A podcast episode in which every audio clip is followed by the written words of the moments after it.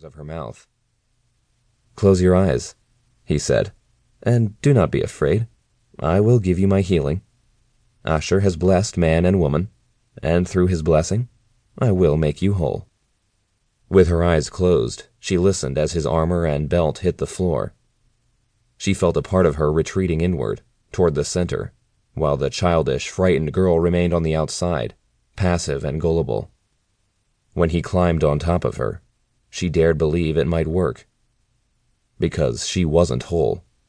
She was many, she was sick, and she had killed more people than Aresh would believe. He grunted and moaned, and his jerky movements only elicited a tighter clenching of her eyes. His hands fumbled across her breasts. He tried to be gentle, but she didn't care. The pieces twirling in her mind waited and waited, but they felt nothing. Ashhur's salvation, Aresh said before kissing her. These words ignited something inside her, something opposite what he intended. Salvation, she said, opening her eyes and looking at him with a cold stare that shriveled his stomach. This is your salvation. This is what Ashhur can offer me. He rolled off her, short of breath and seeming small and weak without his armor and white tunic. She giggled, and the sound froze him where he stood. I should have known, she said. I didn't want to know. I tried not to know. But you lied to me. You shoved lies down my throat and kissed me to keep them down. Arash pulled up his pants, feeling a chill race up and down his spine. Tessanna slid off the bench and approached. All childishness had left her, vanishing as if it had never been. It seemed an entirely new creature stalked him, cruel and angry. He towered over her by a full foot, but still, he felt terrified.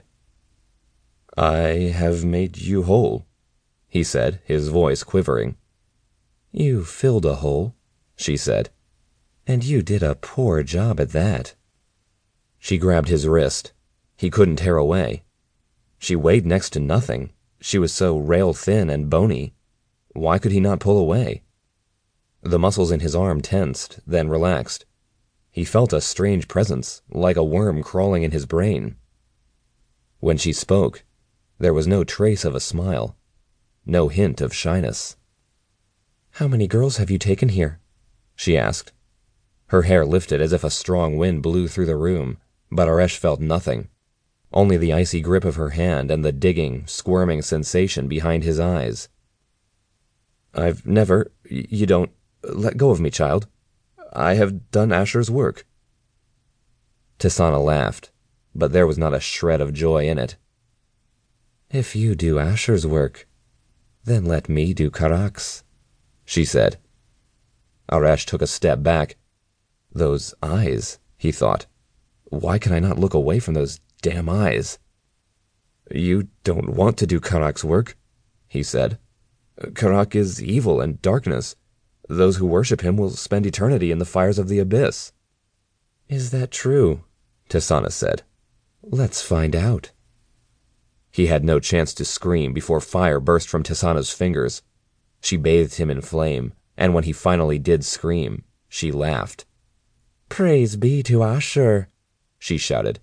Bathe in his light. The light from her hands seared his flesh, and when he was nothing but ash and bone, a strong wind blew open the door and scattered his remains. As the wind died, Tessanna knelt, her hands clasped against her chest. I'm sorry, she said. Her cold anger was gone. She was the shy, young girl once more. You said you could fix me. You lied. You hurt me. I've been hurt enough.